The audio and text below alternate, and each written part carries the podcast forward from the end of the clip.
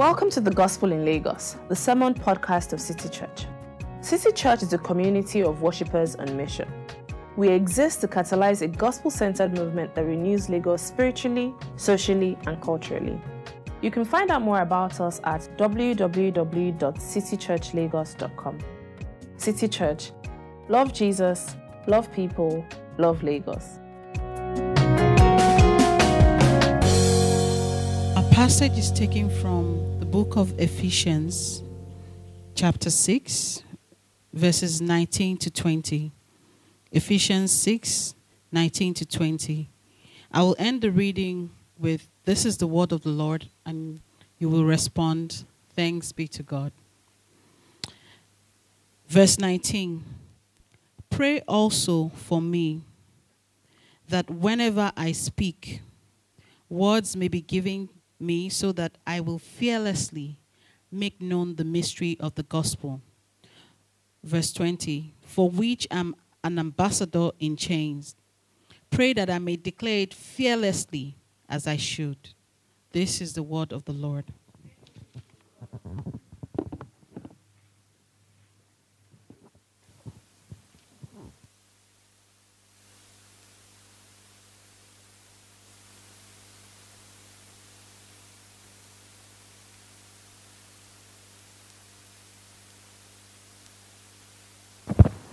All right, good morning, City Church. Good morning. It's a pleasure to see everyone this morning. Um, thank you, TJ, for the reading. Earlier, as when the light went out, I had this flashback. I remember growing up, um, I grew up in Ilorin, Kwara State. Some of you may know where that is. Um, and in the 90s, like pretty much like everywhere, electricity was bad, things were bad. And usually in the evenings, when we had midweek services, the generator will pack up, and then NEPA will decide to strike at the same time. So NEPA too will pack up. So we had, we had gas lamps, these tall gas lamps that we used to station around church. Some of you may remember that. And just now, it was feeling, it, it felt like an, a reenactment of Revelations 3, or Revelations 1 rather, where Jesus is walking through the candlesticks um, of the churches.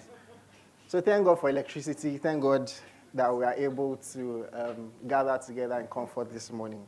I say all that to say it's good to be here. It's nice to see everyone. Um, let's pray. Lord, we just sang powerfully, O God, that we need you to speak to us. Lord, if you don't speak to us, nothing can happen. Lord, we need a word from you. Oh God, we are dependent upon you this morning and we trust in the power of the Holy Spirit. We don't trust in the eloquence of any person. Lord, we trust in the power of the Holy Spirit to bring your words to us with power, with conviction, with clarity, oh God. And we ask, Lord, that you energize us this morning to be able to pray. In Jesus' name. All right, so we've been doing a series on prayer. Um, I think this is about the fourth or fifth one now. Um, the fourth one, fifth one. Um, and we- started by looking at, so we looked at spiritual growth from Colossians, we looked at harmony in Romans, and Dami started by leading us through Ephesians 1, um, looking at spiritual enlightenment. And last week, um, Francis showed us um, praying for power. And this is the third, this is the third um, sermon from Ephesians. I don't know if it was on purpose, um, but when I started reading through, I just got this sense, you know, of, I was just appreciating again the beauty of, of Ephesians. There's a lot of force. This year is um, the 500th anniversary of, of the Reformation. And the book of Romans played a very pivotal role in, in, in catalyzing that. And so it, there's a lot of, of um, weight people attach to the book of Romans. Because it's like, if you think of Romans, it's kind of like a panorama of, of this expansive landscape of salvation and all that God has done for us in Christ. I think that Ephesians is kind of like just a portrait. It's like when you are trying to condense all of that glory into just one, one image, you know, and that's what Paul does in Ephesians. So you have someone like Martyn Lloyd-Jones who preaches, for the life of me, 232 sermons from the book of Ephesians over a span of eight years. I have good news for you this morning. We have no plans to preach 232 sermons um, from Ephesians, but I believe that this book has such rich truths for us. So Paul begins by, in chapter 1, telling us how God has blessed us with every spiritual blessing. He tells us that we have been chosen, we have been predestined before the creation of the world. And then he goes on to ask and pray about enlightenment and the knowledge of Christ so that we can know Christ better. And then he tells us the great love God has for us, the rich mercy God has extended to us, and how he has made us alive together in Christ. And then he comes to the latter end of chapter 4, 5, and 6, and is unpacking the implications of all that God has done for us in Christ, in, in your work, in your relationship, in the family, husband to wife, and all of those things. And so we come to chapter 6, where we have been. Um, and today I'll be talking about boldly requesting, boldly proclaiming, praying for gospel preaching. It's a very long title, I know, but um, bear with me. And so, please, I don't want to give just, um, just to affirm that don't hear me this morning saying that gospel preaching and those who preach are the most important people in the church. I don't think so. The Bible doesn't say that. Um, and I'm sure that our leaders will be the first to affirm that because they stand here and they are preaching to us, they are not necessarily better than those of us who sit down. God has gifted us with varying gifts in the body of Christ so that we serve each other and complement and work together to achieve what God um, has in mind for His church. But I think that looking again at preaching will help us to appreciate how God chooses to bring revival, one of the means God works through to bring revival to a place. So I'll be looking at this under hint, hint, three headings. Um, one, a bold proclamation. Two, a present opposition. And three, a potent power. A bold proclamation, a present opposition, a potent power. So the first thing we see in verses 19 to 20 is that we see Paul say, Pray also for me that whenever I speak, words may be given me so that I will fearlessly make known the ministry mystery of the gospel. I like the way the ESV, ESV puts it as boldly proclaim the mystery of the gospel. And so we see Paul saying what is to be proclaimed and then how he's also going to proclaim it he wants to proclaim the mystery of the gospel. And, and the first thing we have to wrestle is, is what exactly is the mystery of the gospel? Is Paul saying that there's this mysterious thing that you have to kind of like with, with, a, with a microscope, you have to deduct and look at and examine what this mysterious thing is? I don't think so. Usually, when the New Testament writers use the word mystery or mystery of the gospel, they are referring to something that was previously hidden but has now been revealed in Christ. So you have Paul use this same term. He uses a lot in his epistles, but if you look at Colossians 1 24 to 26, you don't have to turn there. I'll just read it to us. He says, Now I rejoice in my sufferings for your sake, and in my flesh I am filling up what is lacking in Christ's afflictions for the sake of his body, that is the church, of which I became a minister according to the stewardship from God that was given to me for you, to make known the word of God, to make the word of God fully known the mystery hidden for ages and generations, now revealed to his saints. He does the same thing in Ephesians 3, verses 1 to 6, where he says, For this reason, I, Paul, a prisoner of Christ Jesus, on behalf of you Gentiles, assuming that you have heard of the stewardship of God's grace that was given to me for you, how the mystery was made known to me by revelation, as I have written briefly. When you read this, you can perceive my insight into the mystery of Christ which was not made known to the sons of men in other generations, and has now been revealed to his holy apostles and prophets by the Spirit. And now he tells us what this mystery is. Verse 6. This mystery is that the Gentiles are fellow heirs, members of the same body, and partakers of the promise in Christ Jesus through the gospel. Again, you can look at Romans 16 25. So, when Paul uses the term or, or the phrase, the mystery of the gospel, He's referring to the truth of the gospel that was previously unknown but has now been revealed in Christ. In other words, Paul is not trying to bring an esoteric, or he's not, he's not saying that what, he's, what he wants to preach about, what he wants to talk about, is some esoteric thing that can only be known by a few people who have acquired a certain type of skill and knowledge and some revelation. He's saying that he just wants to bring the plain delivery of the good news of what God has accomplished through the death the, the life, the death, and the resurrection of Christ and its implications on us, both eternally and temporally in this present world. So that's what Paul means by the mystery of the gospel. But then he's also saying, I want, pray for me that words may be given to me. Right? So is Paul saying he wants to be eloquent? You know, like, like pray for me that words may be given to me so I can say it in the right senses, say it in the right way, or something. I don't think so. Because we know, again, Paul's, Paul's outlook um, on preaching and, and how ministry is. We see that in, in 1 Corinthians 2, verses 1 to 5, where he says, I did not come to you with eloquence, to you with, the, with man's wisdom, but I came to you proclaiming the testimony of God. I resolved to know nothing among you except Christ Jesus and Him crucified. My message and my preaching were not with wise and persuasive words, but with a demonstration of the power of the Holy Spirit. So when Paul says he wants words to be given to him, he's not seeing himself as the author of the words or the source of the words. He's saying these words have been revealed in the gospel. These words have been given to me by God. These words are a revelation of God Himself. And so, Paul's source or Paul's source of his message was not from himself. He wasn't, he wasn't trying to make these people see himself as, as some clever kind of dude who had something to give them. He was basically doing what we see other writers or other preachers in New Testament do. So, take for instance, Stephen in Acts chapter 7. He's right before the Sanhedrin. He's about to be stoned. And then he goes into this long speech, this long sermon, tracing the history of, of, of the Jewish people. But then he does it by expounding, among other things. He expounds Amos 5, he expounds Isaiah 66. Peter does the same thing on the day of Pentecost where he's saying what God has accomplished, what God has done for them, and how Pentecost, what Pentecost means.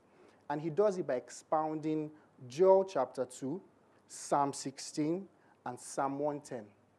But we see even Jesus Christ do this same thing.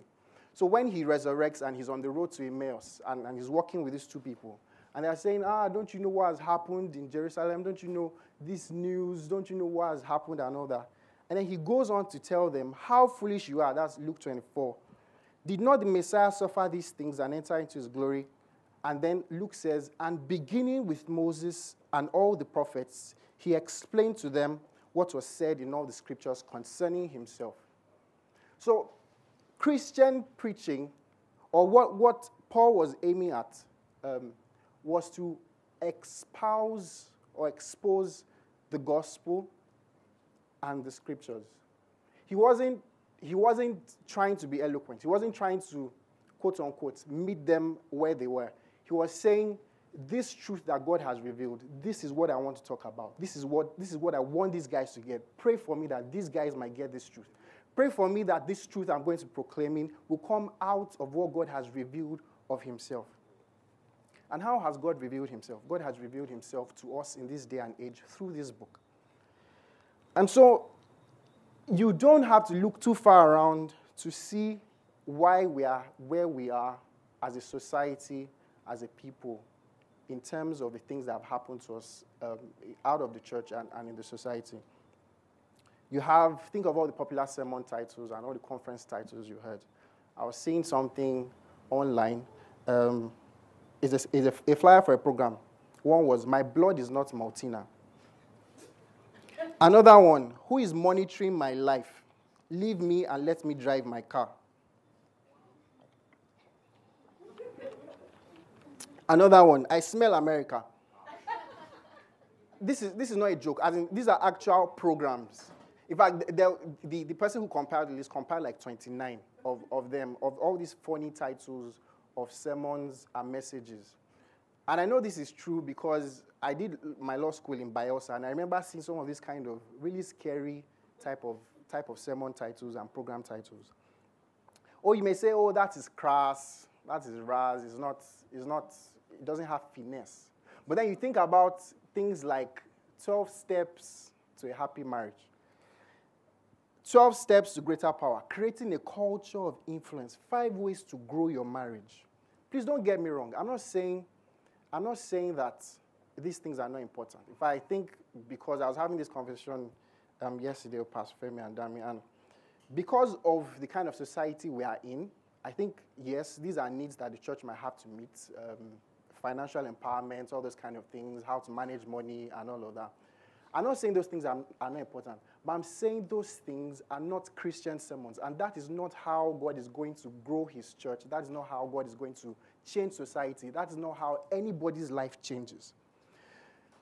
So, if we are going to see the kind of thing we are prophetically praying for and trusting God, trustingly declaring to say that we want to see a gospel centered movement that catalyzes a, a, a, a, change in Lagos, that renews Lagos spiritually, socially, and culturally. It has to be where people are proclaiming, churches where the word of God is being proclaimed.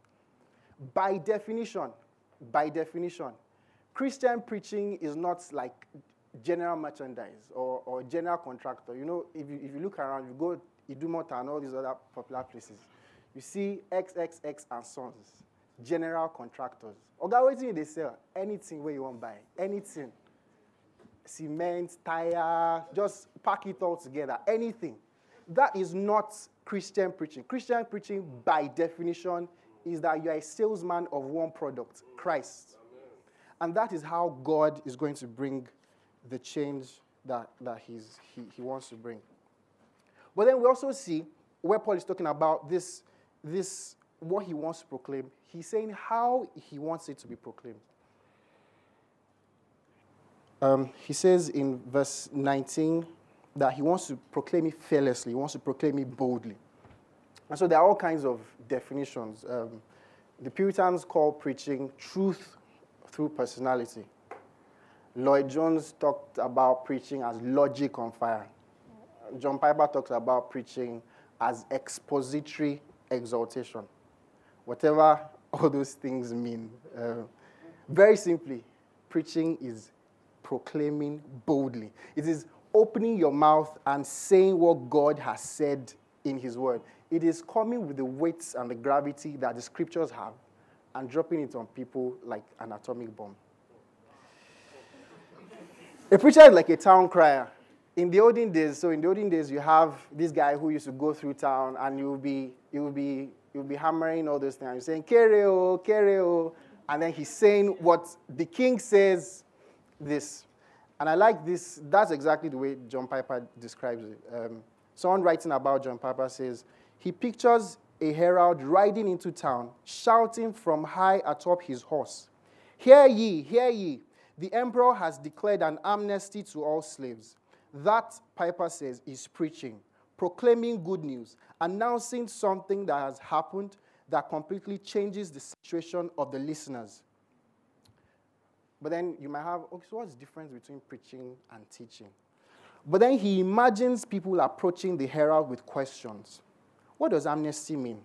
When does this announcement take effect? Does that mean I can leave my slave master now? Will compensation be paid to masters and so on? At that point, Piper says you have to start teaching explaining the implications of the news, helping people with concepts and ideas they don't understand, and telling people what they need to do in response, given their various situations. So, yes, a Christian sermon would have elements of teaching, elements of preaching, but at the heart of it, at its core, it is simply just saying what God has said. If we are going to see the kind of revival we are praying for, the kind of thing we are trusting God for, and seeing God wants you to accomplish, want you to see, want to see a gospel center movement. It has to be from churches where the word of God is front and center. But then Paul says, This is what I want to say. This is, this is, this is what I want to go there and do. But then he realizes that there's a very present opposition. So we see in verse 20, he says, for which, the mystery of the gospel, for which I am an ambassador in chains. Paul is not talking about jewelry. He's not saying this, this, this, this, this necklace or something, I'm, I'm, I'm an ambassador in necklace or in this nice jewelry. He's saying he's in actual physical chains. We know this because in Acts chapter 28, the Bible tells us that Paul was locked in for two years. And so it was Probably then that he wrote Ephesians, Colossians, and all these other prison epistles. But we also know that there's a very present opposition because in verses 11 to 20 um, to 12, he talks about putting on the armor of God so that you can take your stand against the devil's schemes. For our struggle is not against flesh and blood, but against the rulers, against the authorities, against the powers of this present of, of this dark world, against the spiritual forces in the heavenly places. So you have Paul writing, for instance, in 1 Thessalonians chapter 2, verse 18, he says, We wanted to come to you. Certainly, I, Paul, did again and again but Satan blocked our way. And I think this should, this should, this should, really, this should really impact us because Paul was instructed by Christ. I don't know if there's anybody here who your conversion experience was Jesus Christ himself actually evangelizing to you. But th- this guy was evangelized by Christ, won by Christ, discipled by Christ. You would have thought, well, he doesn't have any problem in the world. But Satan still presents a stumbling block to Paul. And I think that as a result of, I mean, um, as a result of the kind of society we live in where people emphasize, ah, Satan, Satan, Satan, Ogun delay, family battles, and all those kinds of things, some of us have now gone the opposite direction. So C.S. Lewis, in his preface to his beautiful work, The Screwtape Letters, where he's writing about two devils Screwtape, the senior devil, who is instructing Wormwood, the junior devil, on how to attack a patient who is a Christian. He says in his preface there are two equal and opposite errors into which our race can fall about the devils. One is to disbelieve in their existence, the other is to believe and to feel an excessive and unhealthy interest in them. Both extremes are wrong. So when we see in our society people who are organizing um, seven day um, vigils who are, who are just fighting the devil and all of those kind of things. Some of us have now gone the direct opposite direction and, and said, the devil, nah, it's just in your mind, you have to. But Paul says there's a very present opposition. And one of the ways the devil operates is by the kind of thing we have in our society, where there's preaching coming out quote unquote, preaching coming out from our pulpits that is not anchored on the scriptures, that is not from the gospel. And I think if we, if we really, it just dropped on me when I was doing this, like, wow, that is the devil actually at work. It is, not, it is not just that there is not enough theology. It is not just that there is not enough education or that all of those things. This is actually the devil stopping the work of God. And so we have to really rediscover that again and say, wow, the devil is trying to stop the work of God, but we are going to move against the devil. And that's why I'm grateful that Paul doesn't, and the New Testament, the Bible generally, doesn't make, it tells us enough to know about the devil, but he doesn't make the devil this thing that we have to consciously always be like, oh, the devil, this devil is so powerful and all that. Devil is powerful, but he's not omnipotent. And we have to recapture that as children of God. Satan is alive and is actively, fiercely opposing the work of God. And so Paul tells us to pray for him. And so he shows us again, lastly, a very potent power. We see that in verses 18 to 20.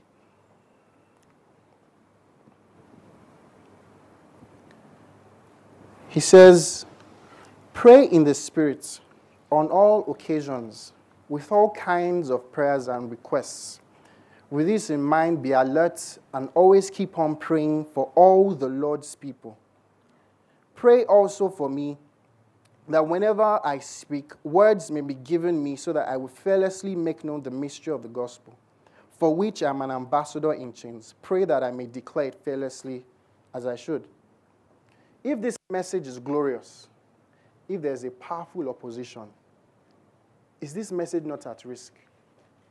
It only makes sense that you're asking to be bold because there's something that would necessarily make you afraid. And so we know that this message cannot be destroyed. Number one, because Paul is actually asking us to pray for him. He's not saying, ah, pray for me. Uh, blah, blah, blah. He's saying, pray for me because I know that God is powerful and strong enough to oppose the work of the devil. So praise God that the advance of the gospel is not dependent upon people like us. It's not dependent upon weak creatures that can be defeated by Satan. The advance of the gospel is dependent upon an almighty God who is strong enough to preserve this gospel and make sure that every person who needs to hear it, when they need to hear it, how they need to hear it, will get it whenever they need to hear it. But then we see also the second clue is that Paul says in verse 18, pray in the Spirit. In an environment such as ours, the first thing that comes to mind when you hear pray in the Spirit is speaking in tongues. Um, I don't think I'm not saying that is wrong. I, I, don't, think, I don't think it is wrong. The Bible commends that to us. Um, but one is that we don't see that in the text. So Paul is not saying pray in tongues here necessarily in the text. But also just the fact that some of you who pray in tongues know that there are times when you are spoken in tongues and you are not praying in the Spirit. There is nothing spiritual about the speaking in tongues. You know, just as just like if you are praying in the language, there's nothing necessarily spiritual or spirit filled about the speaking in tongues. So I think Paul is getting to something deeper here. Francis showed us a little bit of it last week when in Ephesians 3:16 he, he says, "Pray that you might be strengthened in your inner man by the Spirit." So being praying in the Spirit is is asking for strength in your inner man. Um, we see it also in the life of Jesus, where, where Luke says, after the temptation of Jesus Christ, Luke says Jesus came out in the power of the Spirit. So I think praying in the Spirit is praying in such a way that you are resting upon the power of the Holy Spirit. You are depending upon the Holy Spirit. You are praying in dependence on the Holy Spirit. You are praying out of dependence upon the power of the Holy Spirit. And Paul tells us that the Spirit comes to us as believers because of the work of Christ in dying for us on the cross. In Ephesians chapter 1, where Dami read to us in, I think, verse 13 uh, and 14, he says the Holy Spirit is a marker of what has been accomplished for us in the past through Christ. But the Holy Spirit is also a guarantee of the inheritance that is going to come to us in Christ in the future. But there's also a practical present implication of the power of the Holy Spirit at work in us presently. It is that we can trust God to work in powerful ways when we need Him, when we call upon Him, when we rely upon Him. That is what it means to pray in the power of the Holy Spirit or pray in the Holy Spirit, praying out of dependence upon God. And so, Paul believes very much that the advance of the gospel is dependent upon a proclamation of the gospel with clarity, with boldness, with power it is dependent upon the realization of the very present opposition that we are facing. We're not, we're not just fighting with kid gloves, but it is dependent very much upon the power of God to fulfill his work and to bring down every opposition and every stronghold of Satan. And he commends to us to boldly ask, to boldly request, because we have a God who will fully bring to pass all that he has said. And so again, like, hmm, thank you. How does that, how does that affect me here and now? How, what does that mean for me here and now? One, I think, one of the ways we can begin to trust God to bring this to pass in our lives and to um, accomplish this, accomplish the vision of our church, accomplish a vision for a gospel centered renewal, is to take time out and just pray for our leaders. Um, or whoever is going to preach, particularly before Sunday or in the morning when you wake up. Just pray for that person. Pray that that person is not going to come here and just make us laugh. We, we, don't need, we don't need comedians in the pulpit. We don't need people who are just going to make us happy as we go home. We don't need people who just inoculate us a bit from all the things that we are, we are, we are battling and we are facing. We don't need people, people who are going to say, oh, it's only your mind, just think better, feel better, and all of those kind of things. We need people who will bring us the word of God that will actually cause the change that we need, that we seek, when we need it, where we need it. And so let's pray for our leaders. Let's pray for, take time out, just five minutes, 10 minutes. Pray for, pray for the people who preach to us every Sunday, people who are, who are wrestling, wrestling against the devil, wrestling against the opposition of the devil. And let's just trust God to speak through them, to, to bring God's words to us. Another thing we can do is also pray for the people we disagree with. So, like I said, my first thinking is these people are not serious. How does my blood is not Maltina? What, what does that even mean? How does that change anybody's life? Right? But we can actually pray and ask God, Father, open these people's eyes. Make them see that your word is actually more glorious than this, that your word is actually beautiful enough. Isaiah says, How beautiful are the feet of those who bring good news. We need, we need, we need God to actually open the eyes of people and say, Father, just, just make them see that your word is actually glorious and your word is true, both in the pulpit and also in the pew. But then we can't also miss the immediate context of Paul's, of Paul's appeal because Paul was writing here as a missionary, as a church planter, as someone on the frontiers in a new place. So, one of the things we can do is to pray for missionaries. And I'm thankful that if, if you've been here with us for a while, there's, there's someone named Tim Kempton who we regularly pray for. Um, he's, he's working in southern Kaduna among a people group. Let's pray for those people. Let's pray that God will give them words to speak. Let's pray that there's all kinds of temptations on, on, on the field that those kind of people face. Like, and eh, let's try to let's do good work. Let's let's bring a hospital. Let's and those are very good things. But we don't just want to save people from the the hardship of our economic situations presently. We also want them to be saved from eternal damnation and to also become people who trust in Christ and who become children of God. So let's pray for them. Let's pray for boldness for those brothers and sisters on the field. Let's pray that God will give them words to speak, how they need to speak it. Let's also pray for unreached people groups. I was reading a, a missionary stat about two years ago in Nigeria here, the Kanuri people. So there's, there's the Hausa, Hausa people group. But in the Hausa, in the broad Hausa people group, they are the Kanuri people. The Kanuri people are basically in areas like Sokoto and further north. And they say in, in, in the Kanuri people group, there has not been any conversion of anyone there. No conversion of the Kanuri people from the Kanuri people group. Not that there's no conversion from the Hausa, Hausa ethnic group, but there has not been any conversion of the Kanuri people group. And if we believe the word of God, if we believe what Paul says, that how shall they hear unless there's preaching, then we need to pray for those people and ask God, Father, send someone to them. Let, let them hear the gospel. Let them hear this truth of the gospel that changes their lives. So let's pray. Let's pray for unreached peoples. Let's pray for peoples, lots of people groups who haven't heard the gospel, who haven't, who haven't even come to a saving knowledge of Christ, much less growing in the gospel. But then let's also Paul here is writing to the church, he's writing to the Ephesians. Let's gather together as a people. Let's, let's pray together. Let's pray and ask God for boldness, for clarity, for unction in preaching.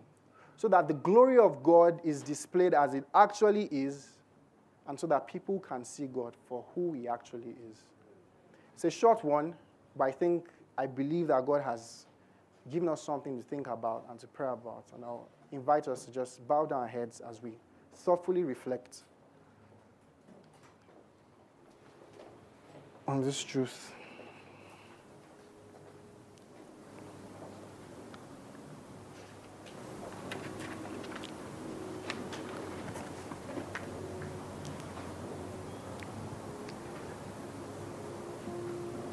Preaching as declaring the gospel out of the scriptures.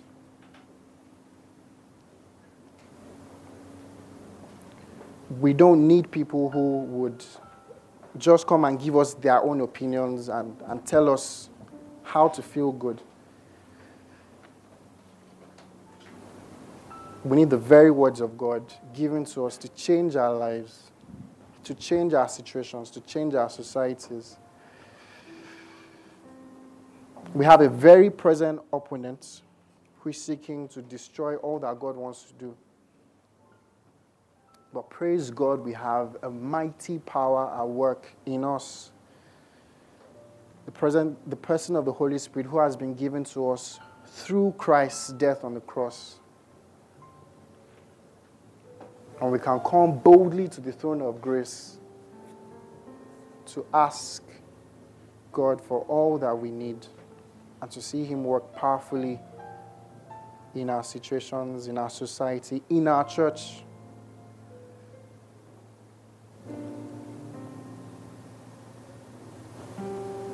Lord, we thank you for the word that brings life and that brings hope.